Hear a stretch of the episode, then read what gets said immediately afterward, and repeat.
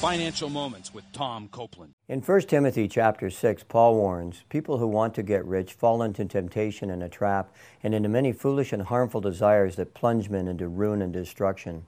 For the love of money, the love of money, Paul said, is a root of all kinds of evil. Some people eager for money have wandered from the faith and pierced themselves with many griefs. Note that even Christians can have a problem with the love of money, and it is the love of money that is a root of all kinds of evil. It's not money in and of itself. Worldly attitudes such as covetousness, selfishness, greed, pride, envy will often reflect the love of money in an individual. In the next verse, Paul instructs us, But you, O man, O God, flee from all this. Pursue righteousness, godliness, faith, love, endurance, and gentleness. The pursuit of godly characteristics such as righteousness, godliness, faith, love, endurance, and gentleness will result in rewards in heaven and help you to avoid the love of money.